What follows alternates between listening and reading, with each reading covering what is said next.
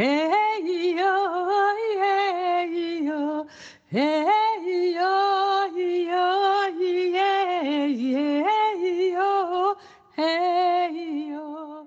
Welcome to Woman's Zone, connecting women through their stories. Yo,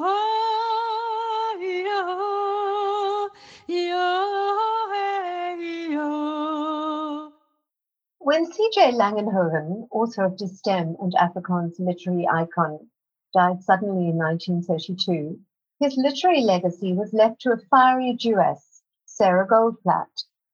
This disturbed the Afrikaans community, and yet this young woman devoted her life to the preservation and promotion of his works. But who was she? Dominique Malherbe is her grandniece, an author and a lawyer, and she set out to find out who this woman was and perhaps lay some ghosts at the same time.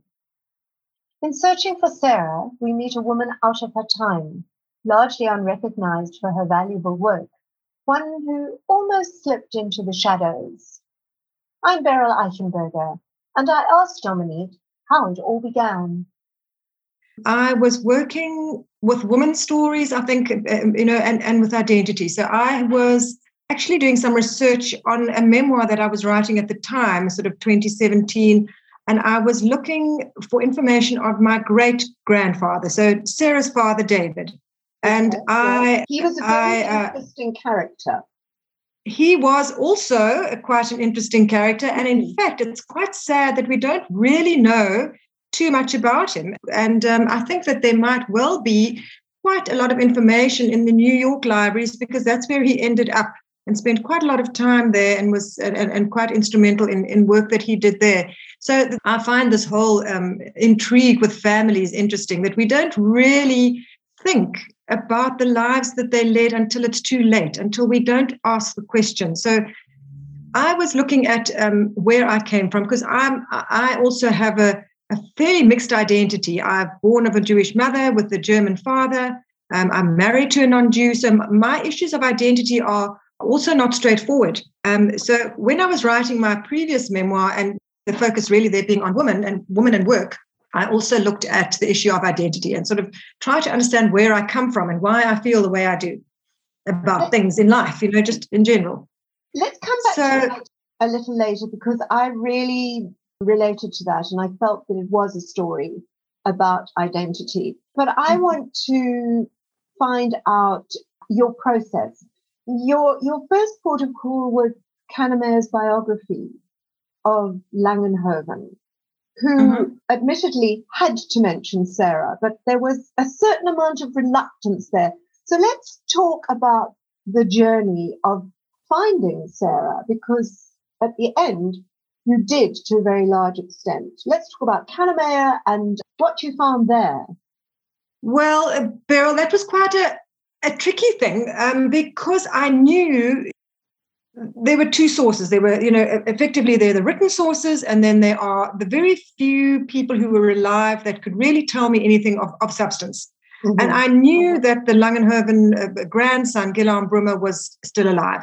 Um, I hadn't met any of the family. My aunt had had a very close relationship with him, but she she died in 2016. So I knew, knew that there were two. In, in fact, it was it became more obvious to me once I met them that Kannemeyer was the source that I needed to go to for Sarah.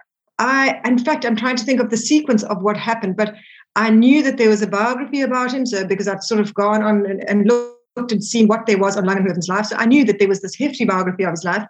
But I was also assured that that the story of Sarah could only be found in Kannemeyer. So that was the sort of premise upon which I went about this research. And I thought, well, that, that can't be true.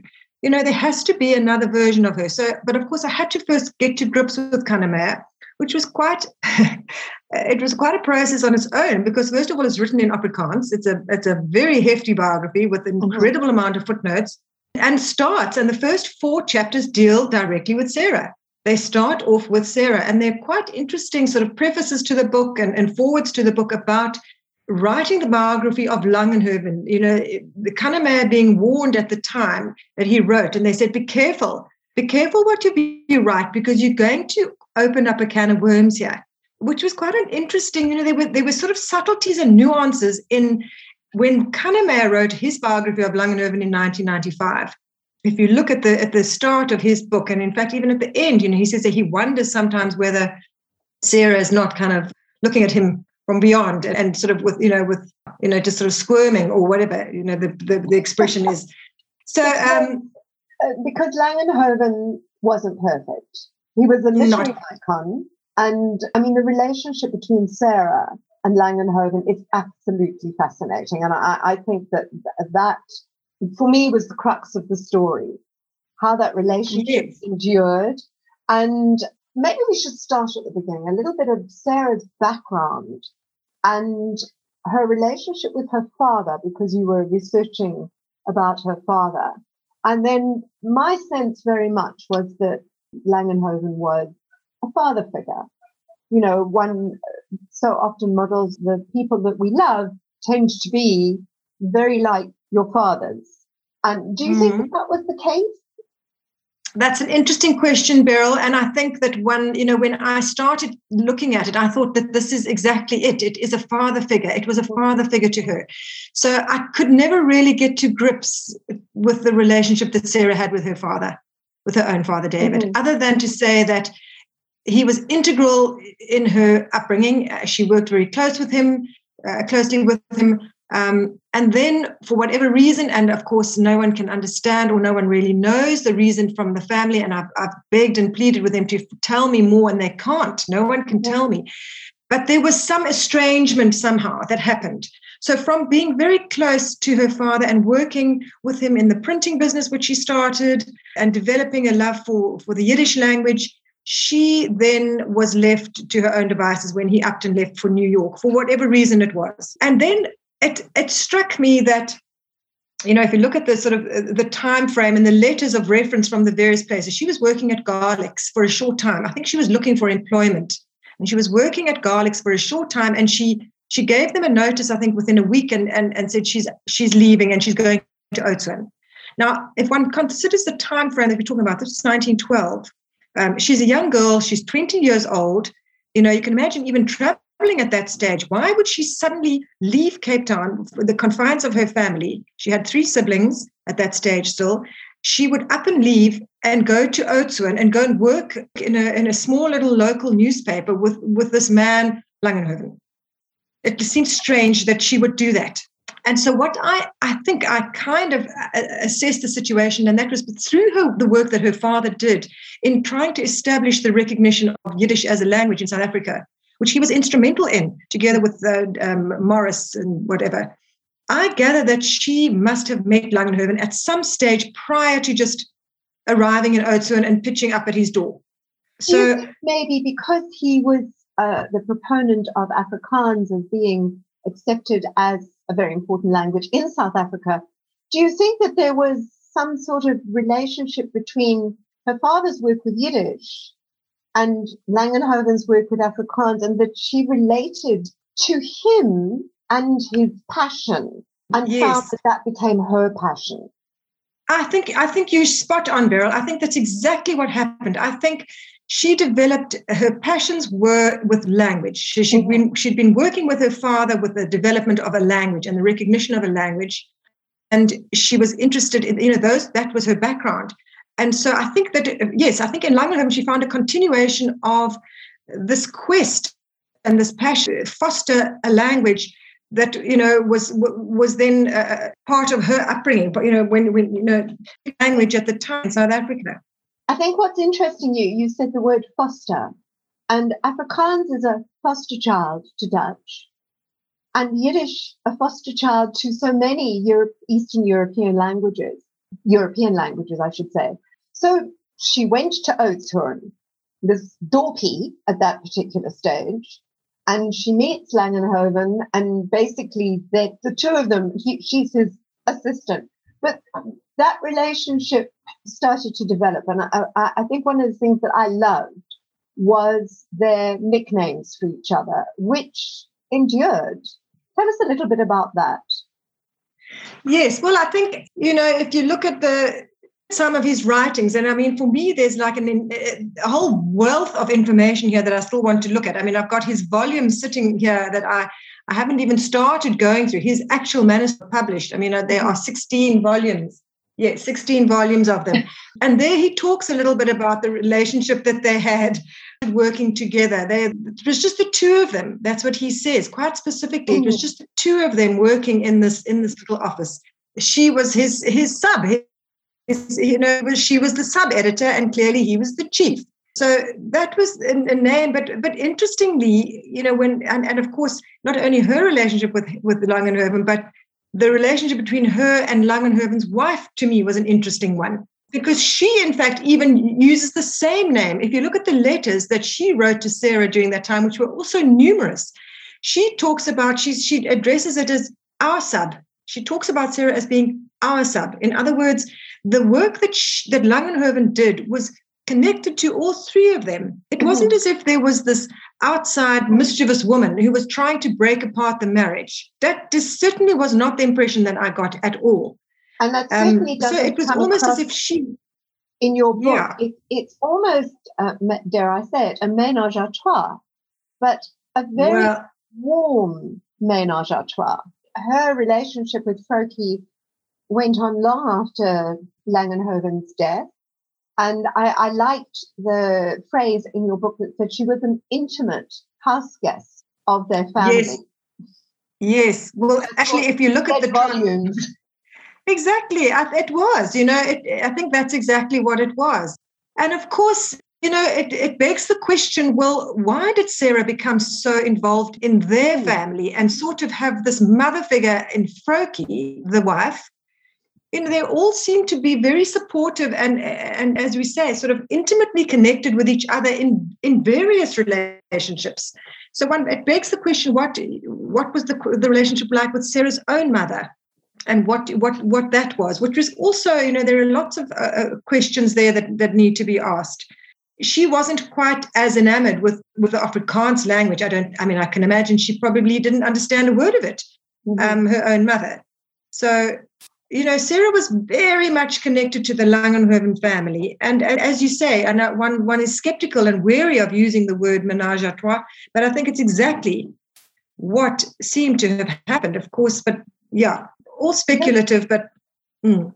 The family members, I mean, you were able to meet her god, her, uh, to talk to her godson and his wife, who had very strong memories of Sarah. And, and to me, I think this again comes back to the point of identity. Sarah almost relinquished her Jewish identity. That's how I saw it, and became an Afrikaner. But she was always on the outside. In fact, there mm. was a, a, a, quote, I think, from Kannemeyer's book, which, if I have time, we'll, we'll talk about. But at the same time, I think uh, she she was the outsider who had probably the most information about Langenhoven, his most intimate details of what he was thinking and what he was planning to write and, and everything else. But I was very interested in how, in many ways, the, the Langenhoven family were helpful, and yet there was some resistance. Can you expand on that? Well, that's quite a, quite a sensitive area, actually, Beryl, because and there are a lot of layers to this. Mm-hmm. I, I, was very aware. I was uh, the, the create the, the impression that I received right up front from the very first meeting at which I knew nothing about anybody really, um, and I came with an open. You know, I, I sort of came with it. I didn't even come with a pen and paper. I came as a, as a sort of an extended family member because I knew that my aunt Naomi had a very close relationship with Guillaume. So it was on that basis that I sort of arrived and I explained, I said, Omi was my aunt and she was, I was very close to her growing up because of various reasons, but I, I had a very close relationship with, with Omi and I knew that there was some, a long-standing relationship with Guillaume. So I came on with that link in mind and, and sort of assumed that that link had sort of endured from Sarah through to, to my aunt Naomi. I perhaps, and, and perhaps I was under illusions about that because there was a lot of, I think that they viewed Sarah as a complicated and a complex person in their own family mm-hmm. because of the way she was, number one. She was not you know, Sarah was, we call, we laugh in our family, we call them the Goldblatt girls. We, we, they're a strong bunch of women in our family. You know, they're, they're quite intimidating. You know, people have said that of my own mother. My own friends used to say that of my own mother. Oh um, I found, yeah, true. I mean, I am, um, they're kind of tough, fierce women. Uh, you know, even my aunt, who is now my the older, uh, the, the, the, other sister who is still alive in in, in Israel. I, we were always kind of wary of her. They're strong, feisty women. They don't they don't sort of stand back for anybody. Sarah was one of those. So that comes across she, very strongly. Yeah. So she she assumed she of course then has this very close relationship with Langenhoven, and Langenhoven's own daughter Engela mm-hmm. had problems of her own, and Sarah stepped in to help with Engela. I mean that was quite clear.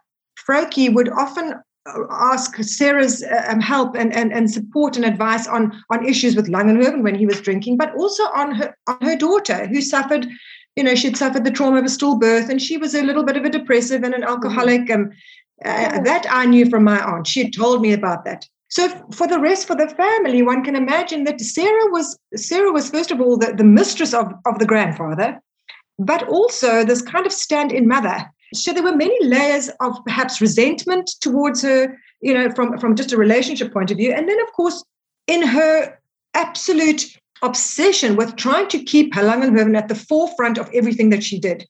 Langenhoven was not as fascinating a character as, as he was for Sarah because the Brummers had, you know, they'd, they'd moved on in times. They were not the Nationalist Party supporters. Um, they were more liberal minded. They'd gone overseas and they'd studied. So they came back with very different political affiliations. And perhaps Sarah was a complete thorn in the side for them because she was still completely, you know, she she seemed to be a nationalist, a, staunch nationalist supporter, possibly linked to the language that she had.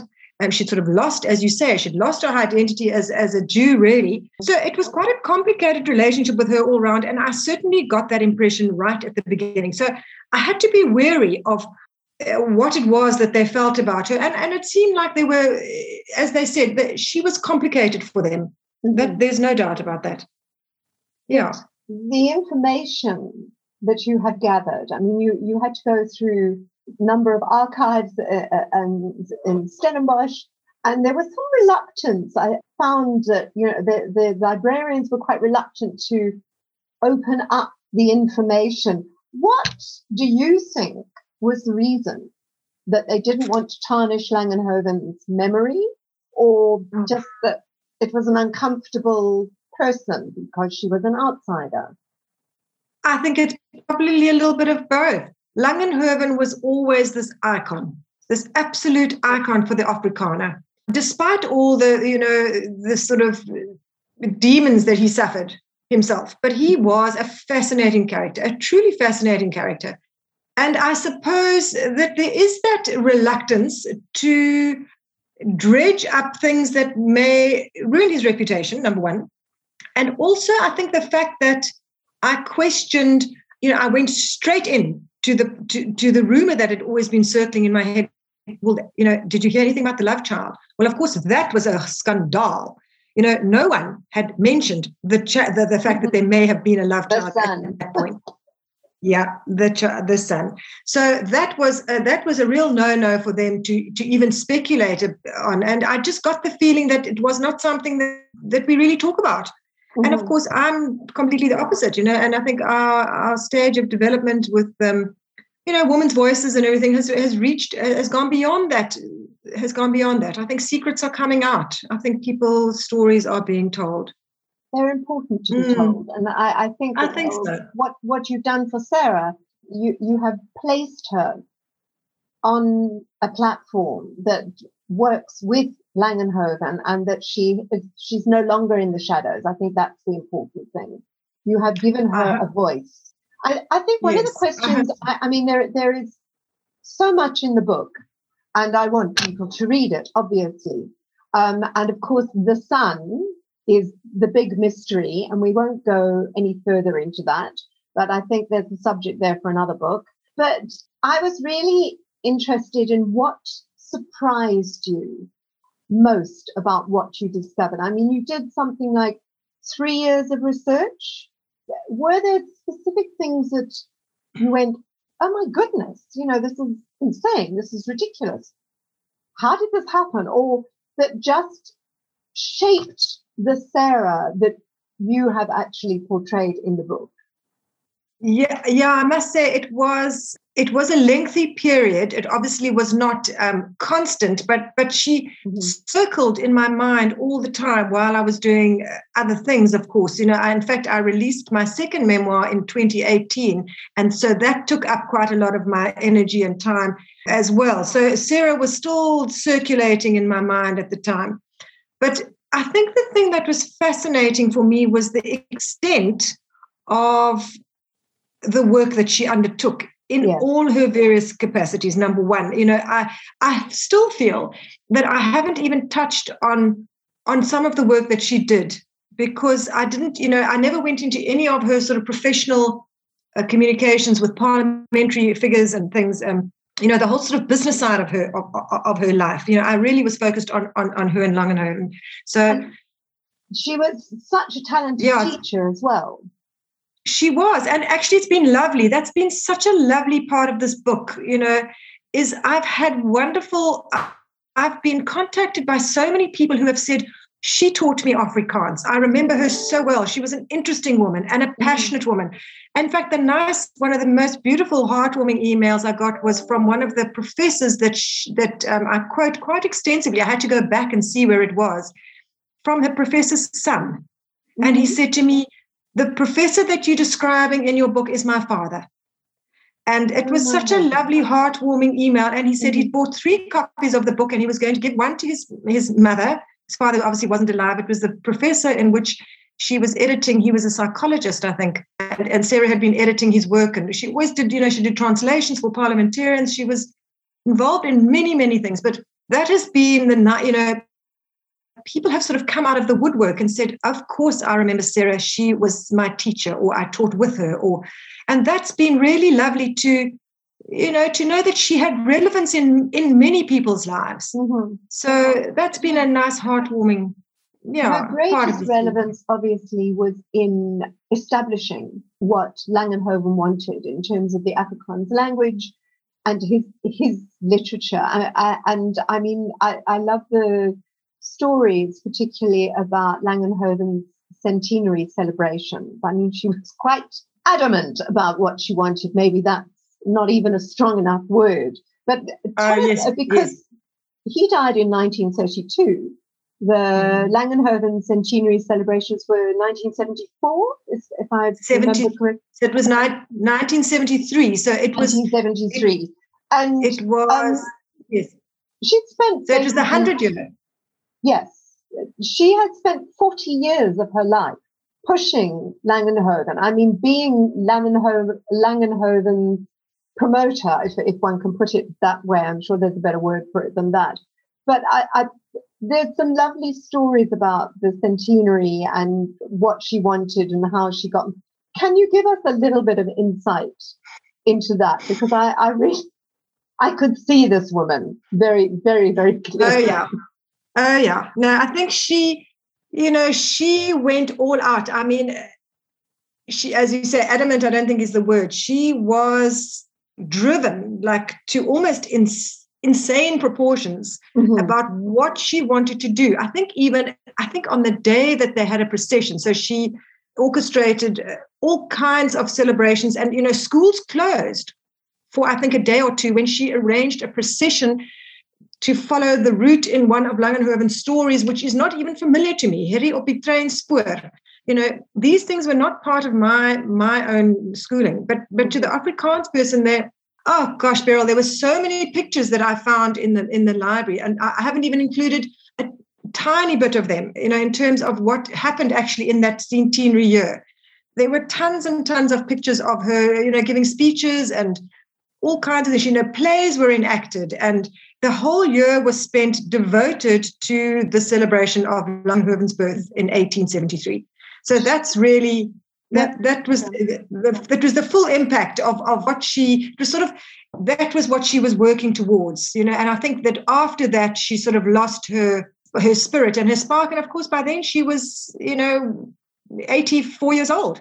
So she was not a spring chicken. Extraordinary. And she was Yeah, yeah. the, the lengths. I, I, mean, I think what you portrayed here is such a powerful woman, and I, I, I feel that there are more stories that can come out of this. I, I felt very personally that I would love to see this as a novel because there is really, Beryl, that's yeah, interesting. because really? such, as a historical novel, um, because there's mm. such depth that whilst you you talk about all the research and everything else, but uh, there are obviously, as you quite rightly said earlier on, there are layers and layers that need still possibly to be peeled back. But mm. there is there is such a powerful story here of a woman who is determined to preserve this man's life, his writings, and the language that he absolutely and she has I mean, almost mm-hmm. single mindedly, single handedly, I would say. That, that's how I felt. Yeah, I, I think so too. You know, I, I think the amount of work that she did was was extraordinary. And I think one's got to look at the fact, you know, that he clearly felt that she was that she was capable and she was the right person mm-hmm. to look after his manuscripts. You know, exactly. if one just considers that single factor that he entrusted her with the entire with, with his life's work, which was substantial, which was really substantial. And there she was, this young Jewish woman. Well, at that stage, you know, 1932, she was what in her 40s, you know. So, but still, she, you know, he must have thought highly of of her work ethic, her feeling for the language, and, and, and, trusted that she would provide, you know, his, for his legacy going forward. And in fact, she controlled obviously all the the, the royalties and the, the, the, you know the finances that came from the publication of the works you know when you look at the letters to to Engela to um, to his daughter the letters kept saying thank you for the check thank you for the check yeah. Sarah was the one was, that was actually providing income from the sources of, of, of her father. So I think she was entrusted with a, a pretty a powerful position, you know, just in terms of being an, an executrix in, in, in, an estate of that value. So that in itself, I think, you know, I've never even thought of, of it actually in that in that sense. But you know, that was and that was just part of what she did.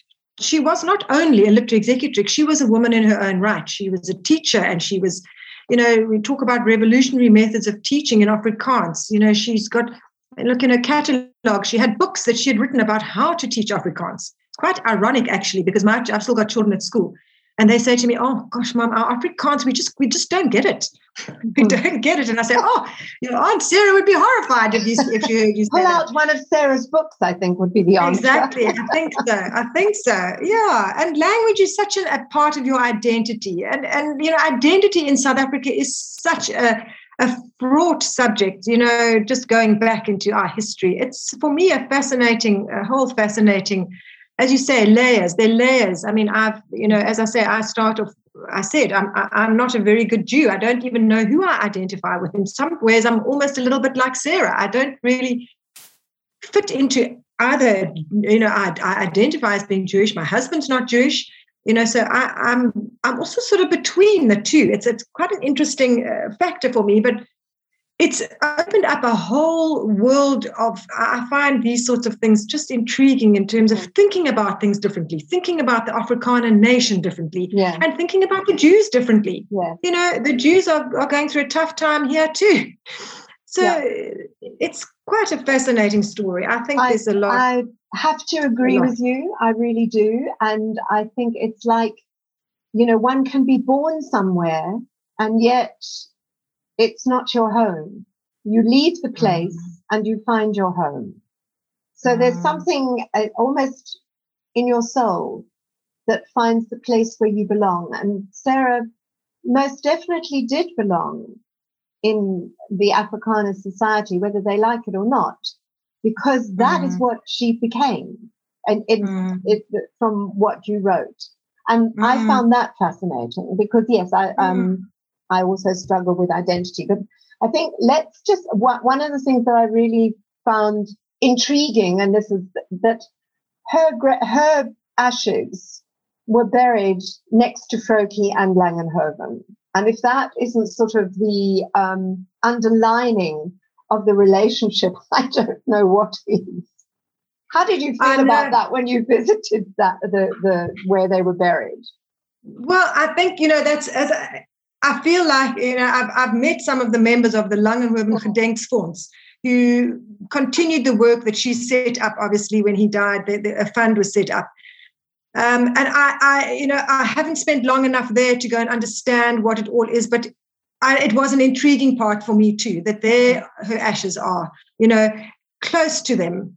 Um, and I think that's the work of the the Gedenksfonds that, that that enabled that to happen. So that that's a wonderful, um, you know, sort of ending for her life. That's where she needed to be. Interestingly, we were talking about this yesterday because a, a rabbi, a traveling rabbi, has got hold of my mother and said he's just read the story I don't know if you know, I, I can't think, Silberhoff, Silberhoff or something. He's written a book about the traveling rat. Anyway, and he he sent, I'd never seen this, a picture of my grandfather's grave. So Sarah's brother, Israel, yeah. who is buried in a cemetery in the middle of Johannesburg with no relation to anyone anywhere. You would never even know that he that he's buried there. And he's now on a quest to kind of give them recognition as being part of the family because he thinks it's such an interesting family. But so it's it's it's actually interesting that you comment on where one is buried and and the significance of that and and whether people can discover them, you know, later on in life. I don't know. Interesting. Extraordinary book, Dominique. Congratulations, because what you've done is you've brought Sarah out of the shadows. Um, I know that there is quite a lot of controversy about it,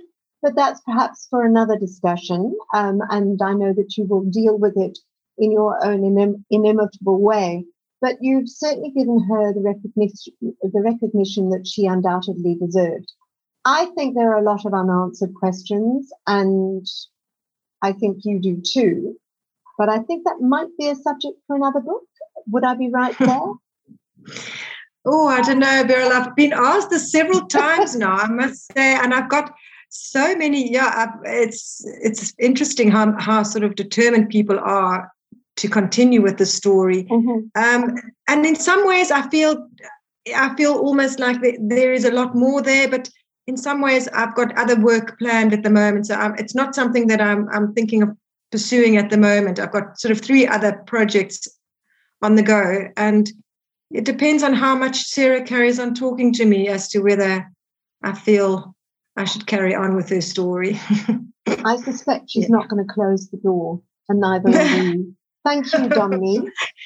Thank you, Beryl. It's been a real absolute pleasure speaking to you about this. Hey, yo, hey, yo, hey,